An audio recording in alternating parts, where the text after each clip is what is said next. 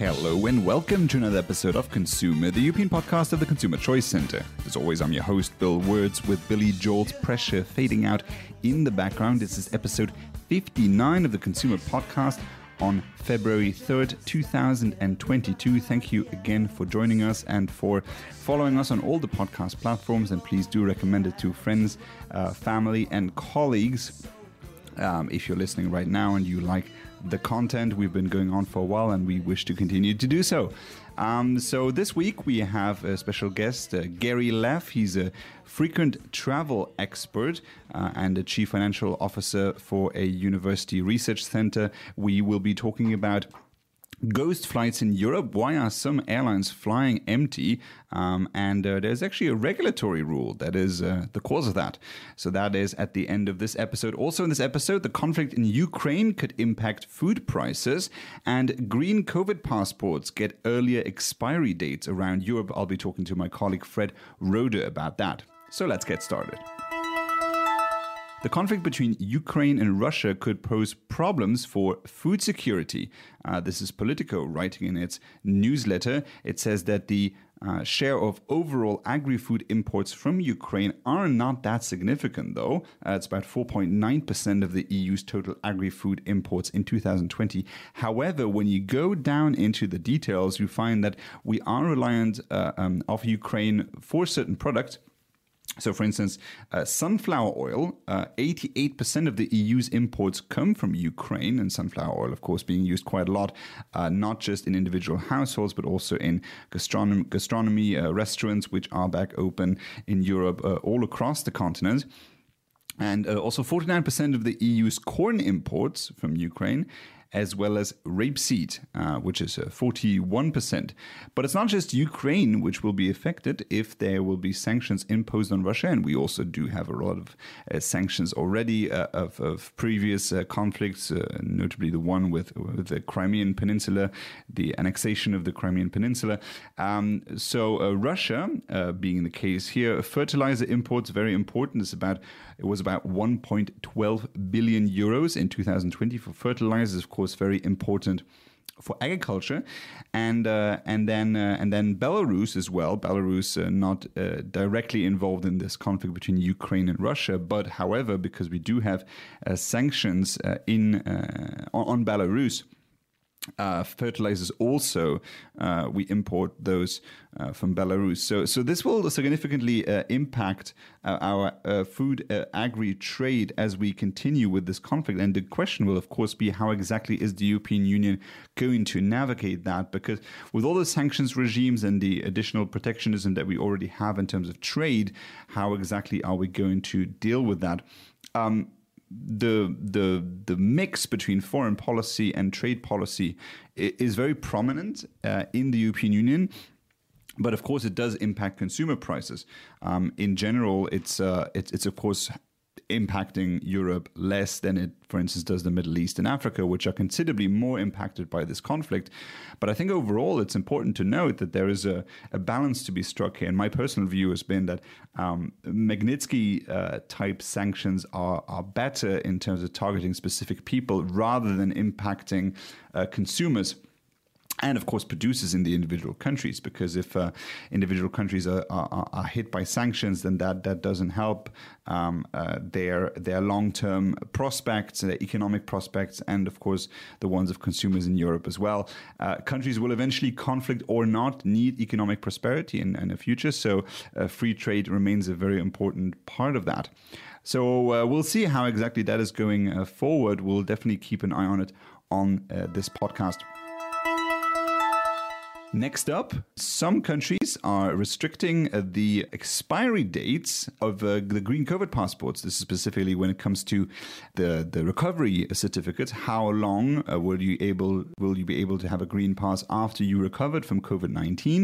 Countries such as France are doing uh, restrictions on that already. So I talked to my colleague Fred Roeder, managing director of the Consumer Choice Center and health economist by training. Uh, asked him some questions about that, and uh, yeah, take it away. All right, so Fred, uh, countries throughout Europe are now shortening the length of uh, certain green pass rules. So, for instance, recovery certificates are not valid as long. Uh, some countries are shortening them from six to four months. Um, what is your view on the effect that this will have on people getting vaccinated and the overall health situation that we find ourselves in, especially with Omicron? I was very surprised to uh, read about this, especially Germany cutting the recovery uh, period, as long as your green pass is valid, shown as recovered, from six to three months. And I think there was even then an exemption for the German parliament where it stayed six months, um, which is a pretty hard sell uh, to the general public. On a scientific base, I understand the changes. Um, it looks that immunity uh, towards new strains such as Omicron is uh, less strong as hoped, when especially the vaccine program was rolled out. Um, I believe some countries even suggest now to have a booster vaccine every ten weeks. There was some data from Israel suggesting that. And then we really have to ask ourselves, you know, on the one hand, we have the severity of COVID going down. The new strains seem to be much less harmful than the initial ones, which is amazing. This is good. This is what everyone was hoping for. And countries are discussing to label COVID as an endemic and a pandemic. I think for, for since three days, uh, everyone actually knows the difference of that, or at least pretends to know it. And um, that is positive. But on the other hand, we still don't get rid of vaccine passports. Countries now want to introduce mandatory vaccines for the severity of the end- pandemic or pandemic, however you want to call it, is actually going down. And everyone is getting it right now. I believe close to two percent of all Germans currently have COVID. And um, now we're talking about these preventive measures that haven't helped us much in the past. And now we should also understand to live with COVID as we live with the uh, common flu, which is also not nice and kills many, many people, especially vulnerable, every year. And also going back to normal, uh, because currently crossing borders is extremely hard. I've heard it anecdotally from people who've been traveling from outside Europe to Germany in December to see the Christmas markets. And while they were vaccinated, the vendors at the Christmas market in Düsseldorf could not read the certificate of the tourist and sent them away, and they couldn't buy souvenirs, even though it's all happening outdoors. I mean, that's just ridiculous and shows that these measures come too late and now are too harsh. Yeah, I, I, I saw that Luxembourg, my own country, uh, there was a problem that those who had been vaccinated with Johnson and Johnson and got boosted with Pfizer were not considered boosted in Bavaria, for instance. So what the Luxembourgish government did was just say that they had three doses of Pfizer, basically lying on the certificate in order to get people to be able to go to a Brauhaus in Bavaria. Now, my question to you is, uh, Denmark is now getting rid of all COVID rules. The U K is sort of trying to row back.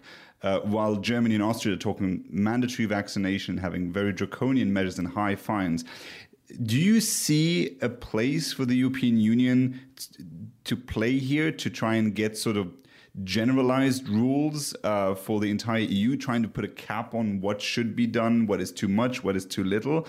Is there a place for the E U, or, or from the track record of what we've seen from Brussels, uh, does that does that make sense to you? I'm not sure if we're going to see that. I'm also not sure if there's a legal basis to do that without every country before signing up to this. I mean, public health has been always and still is uh, um, uh, issue of the member states.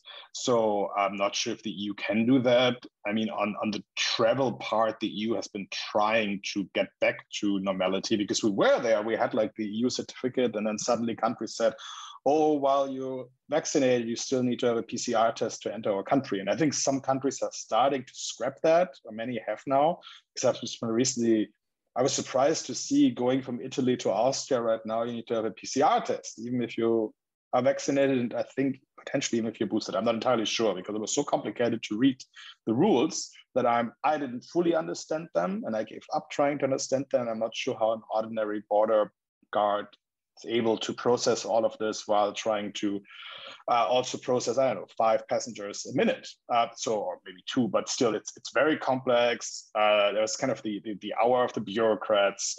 And now it's really time to roll back and understand that we have to live with COVID. I mean, while cases have been exploding, the death numbers have been also going down, not just per capita or per case, but just in total. And that's that just shows that we are still fight, trying to fight something that you cannot really fight, and it's also actually not as bad anymore as we think. Otherwise, if we don't get this mentality Denmark and the U K show, you know, the other alternative is something like New Zealand, where I've been reading about the story of a New Zealand journalist who reports from Kabul, and she's pregnant and she's not being allowed back to New Zealand because uh, they don't have quarantine space for her, because that's very much limited. And she has only a short window where she's able to still travel being pregnant, and her own country doesn't let her in. I mean, and this is, this is not China we're talking about, but a so-called liberal democracy in New Zealand. So th- these rules are ridiculous and very harmful, and we really need to stop doing this. Because if mainstream politics doesn't understand this, we end up with a, uh, radical fringes to uh, getting popular support just because they opportunistically um, criticize these uh, crazy rules we're having.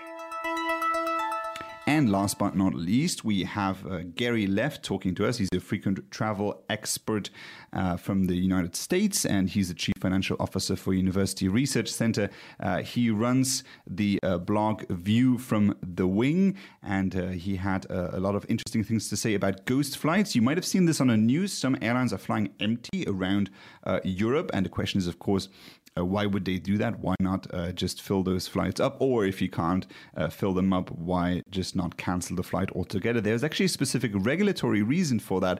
And so we explore that together.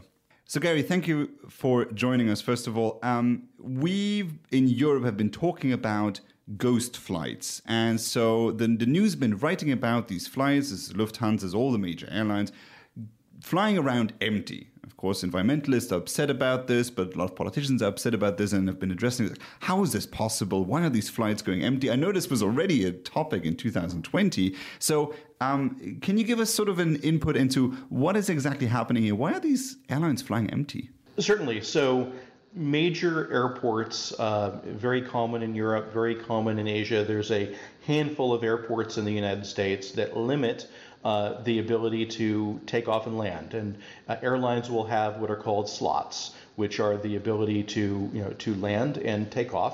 You know, one you know you have a, a you know two slots for takeoff and a landing, uh, and uh, generally these are basically gifted to the airlines uh, by uh, government body, by the airport authority, um, depending on the jurisdiction.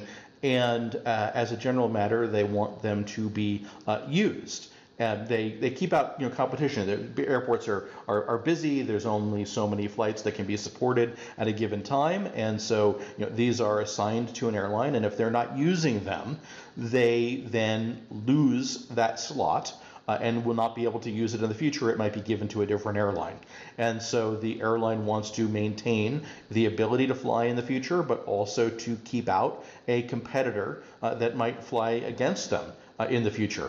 Uh, these slots can have tremendous value at a valuable airport to fly to, where there's, you know, where slots are generally all being uh, used and are in limited supply, and you know more airlines want them than have the ability to uh, th- than there are supply.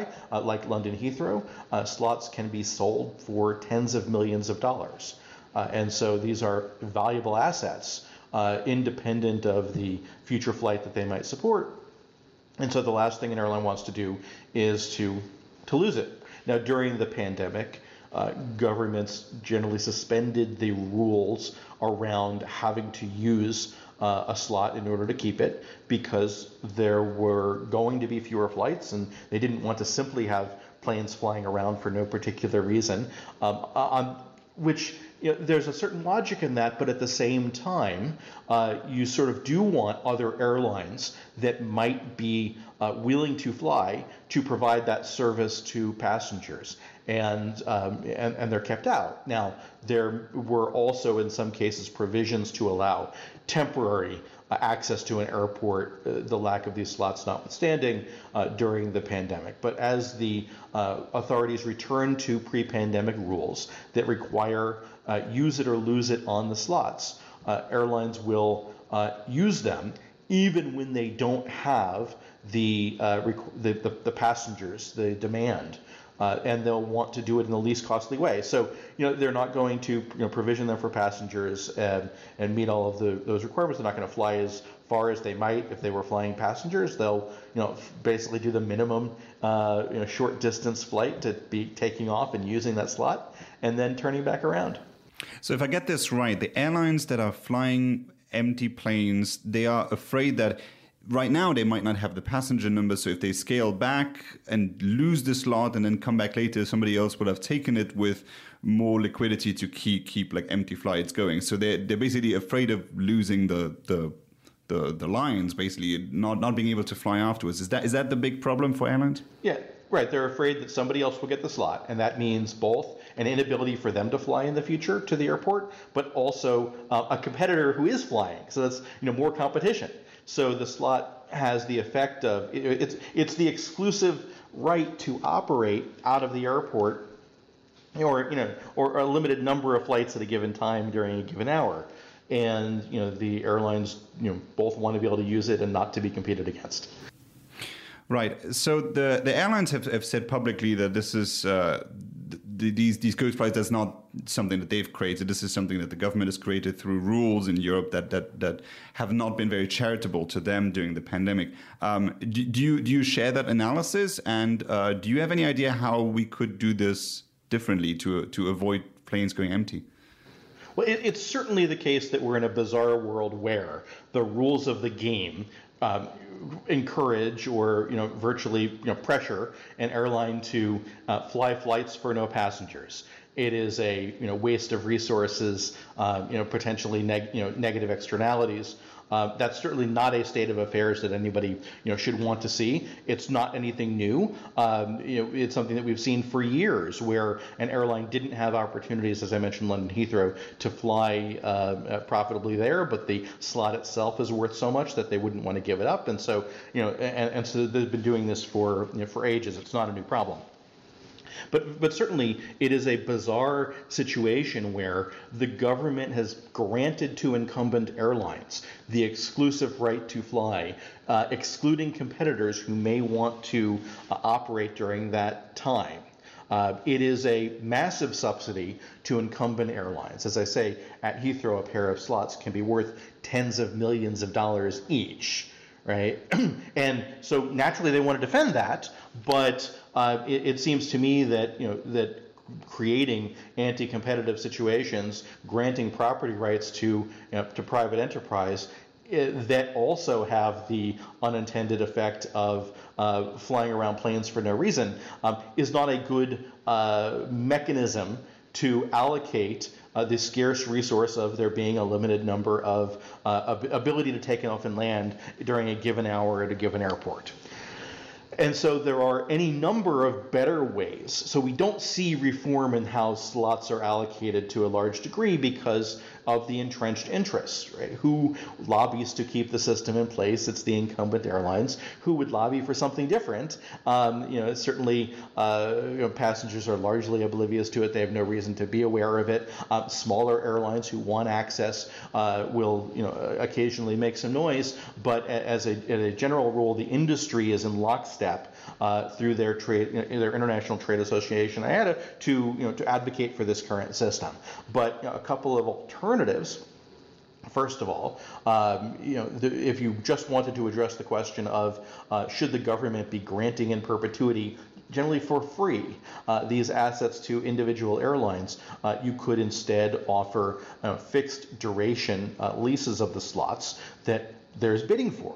Right, so that the government actually gets something in exchange for uh, the resource and doesn't lock it in permanently with a given airline. You might have ten-year terms on these leases, and, you know, you wouldn't have to have these uh, use it or lose it rules. You could say that, you know, other airlines could, you know, borrow the slots effectively during that period um, if they weren't being used, but the ten-year lease wouldn't be rescinded to avoid having the uh, the um, uh, problem of ghost flights. Uh, but a solution that I actually prefer to that is to forget the whole slot property right system altogether that entails locking up takeoffs and landings for ten years or in perpetuity, and simply do congestion pricing. So if you had uh, a, a certain amount of throughput at an airport in a given hour, uh, you would charge to take off and land during that hour at a level that um, equilibrates uh, demand and supply of the resource. So an airline will pay more at the times of day that it is uh, highly desirable to take off, and they would pay less when there's less congestion. And what that would do is the airline is only going to be willing to take off and land when it is um, uh, deemed desirable for enough passengers to fly at a fare that is going to support it. So, you know, five o'clock on a Thursday, you're going to see a lot more of the, you know, long haul business traffic that uh, with larger aircraft that are more fuel efficient, uh, carrying more passengers greater distances, because that'll cover the much higher cost associated with the desire for everyone to fly at that time. And, you know, off-peak, Uh, when the airport isn't as busy, you'll have lower charges that accommodate um, you know, smaller planes and shorter distances, and, and leisure fares for passengers who are uh, more uh, flexible in when they would travel. Right. It's um, you would think that uh, airports would have already thought of alternative systems. Do, do you think that that uh, the fact the effect that in some European countries uh, uh, the, the the governments are very often involved in owning and, and running the airports uh, is, can that have a could that can that be a problem towards innovating and, and making it more efficient how to how to run the slots? Well, I can tell you that, you know, gosh, airports are less frequently government-owned in Europe than they are here in the States, and we have all sorts of uh, of, of strange results as a result. Uh, you have, you know, effectively regulatory capture here, I believe, on the part of uh, airlines. Uh, I can't speak to the specific reasons that uh, Europe has rejected this, but in the U S it has been certainly discussed uh, with regulators who have, you know, many of whom have favored the idea, uh, and incumbent airlines do not, and there's not been, you know, been any progress in this regard. Uh, it seems, you know, clear that simply giving the resource in perpetuity to an airline is the least optimal solution, um, but it is the current one that is backed by industry. Uh, that, you know, reforms, you know, ought to be possible, and that, you know, it's those incumbent players that are, that are the um, that are the impediment. Um, but uh, the, the specific reason why, uh, or the specifics of conversations that may have occurred in Europe are uh, beyond my expertise. I'm much more familiar uh, in the U S context. So um, on this podcast, we talk a lot about competition. Um, and so when you talk about competition, it's all about market entry cost. This extrapolates a bit from this conversation, but I'm still interested in your view. The question is basically, what does it even take for to have competition on, on, on, on in, in the aviation sector? What does it take to create an airline and, and you know, the budget re- required for that? And if, if purchasing a slot is already this expensive, I can imagine that it's uh, it's not a very flexible marketplace. Like coming up with a new airline, you need the capital is just incredible. Is is is that is that part of the reason why do don't we have like more small airlines that just go to to certain destinations and then maybe create alliances between small airlines? Why is that why is that not as much of a thing as it as it is in other industries? Well, so this is a very big question about all of the barriers to entry. Now, let's take as a given that any new entrant is going to have to satisfy uh, safety requirements. Uh, and that these are, you know, these are certainly heavily regulated. And, um, you know, one of the interesting things is that um, none of the, uh, really, you know, what we haven't seen in the toughest times that airlines have faced uh, is any cutback in terms of safety. And that's not just true in the uh, pandemic. Uh, it was also true during the uh, Great Recession. It was true uh, during the uh, Gulf War twenty years ago. Um, so, you know, our, our safety systems are, are very good, assuming that an airline is able to uh, to pass muster in that regard. Uh, I, I do think we want to have more of them. Now, there are le- there are numerous barriers to entry. Often, we might focus on uh, restrictions on foreign ownership of airlines that preclude, you know, say, an experienced uh, expert player in the airline industry from coming into a market uh, and disrupting it. And that is uh, true and uh, and a and a problem that, you know, that there's a tremendous nationalism here and, and protection of incumbent uh, airlines that that is a problem. But even if you were to get rid of that, So then you have the issue of uh, slots that are owned by incumbent players. You also have uh, long-term leases on gates at airports that make it difficult. So here in the U S, slot controls are uh, fairly limited. We only have them uh, directly now at, at New York's J F K, LaGuardia, and Washington National Airport. Uh, but other large, uh, crowded, busy airports have limitations on uh, b because of long-term leases of gates that make it difficult for a new carrier to come in uh, and even get the ticket counter space, let alone the gate. Uh, And then there are also issues of inefficient air traffic control, which we should be able to increase the throughput that allow more planes uh, to operate with less spatial separation than they have uh, now. Uh, you know, here in the U S, again, we have, you know, a fairly inefficient air traffic control that is not just regulated by, but operated by the government. Uh, in contrast, say, just to our north, where NAV Canada, uh, you know, or you know, Nats in the U K uh, are, you know, uh, privately run systems that uh, are more efficient than we have in the U S. Uh, but the, the, the point, and, and, and also lower cost overall.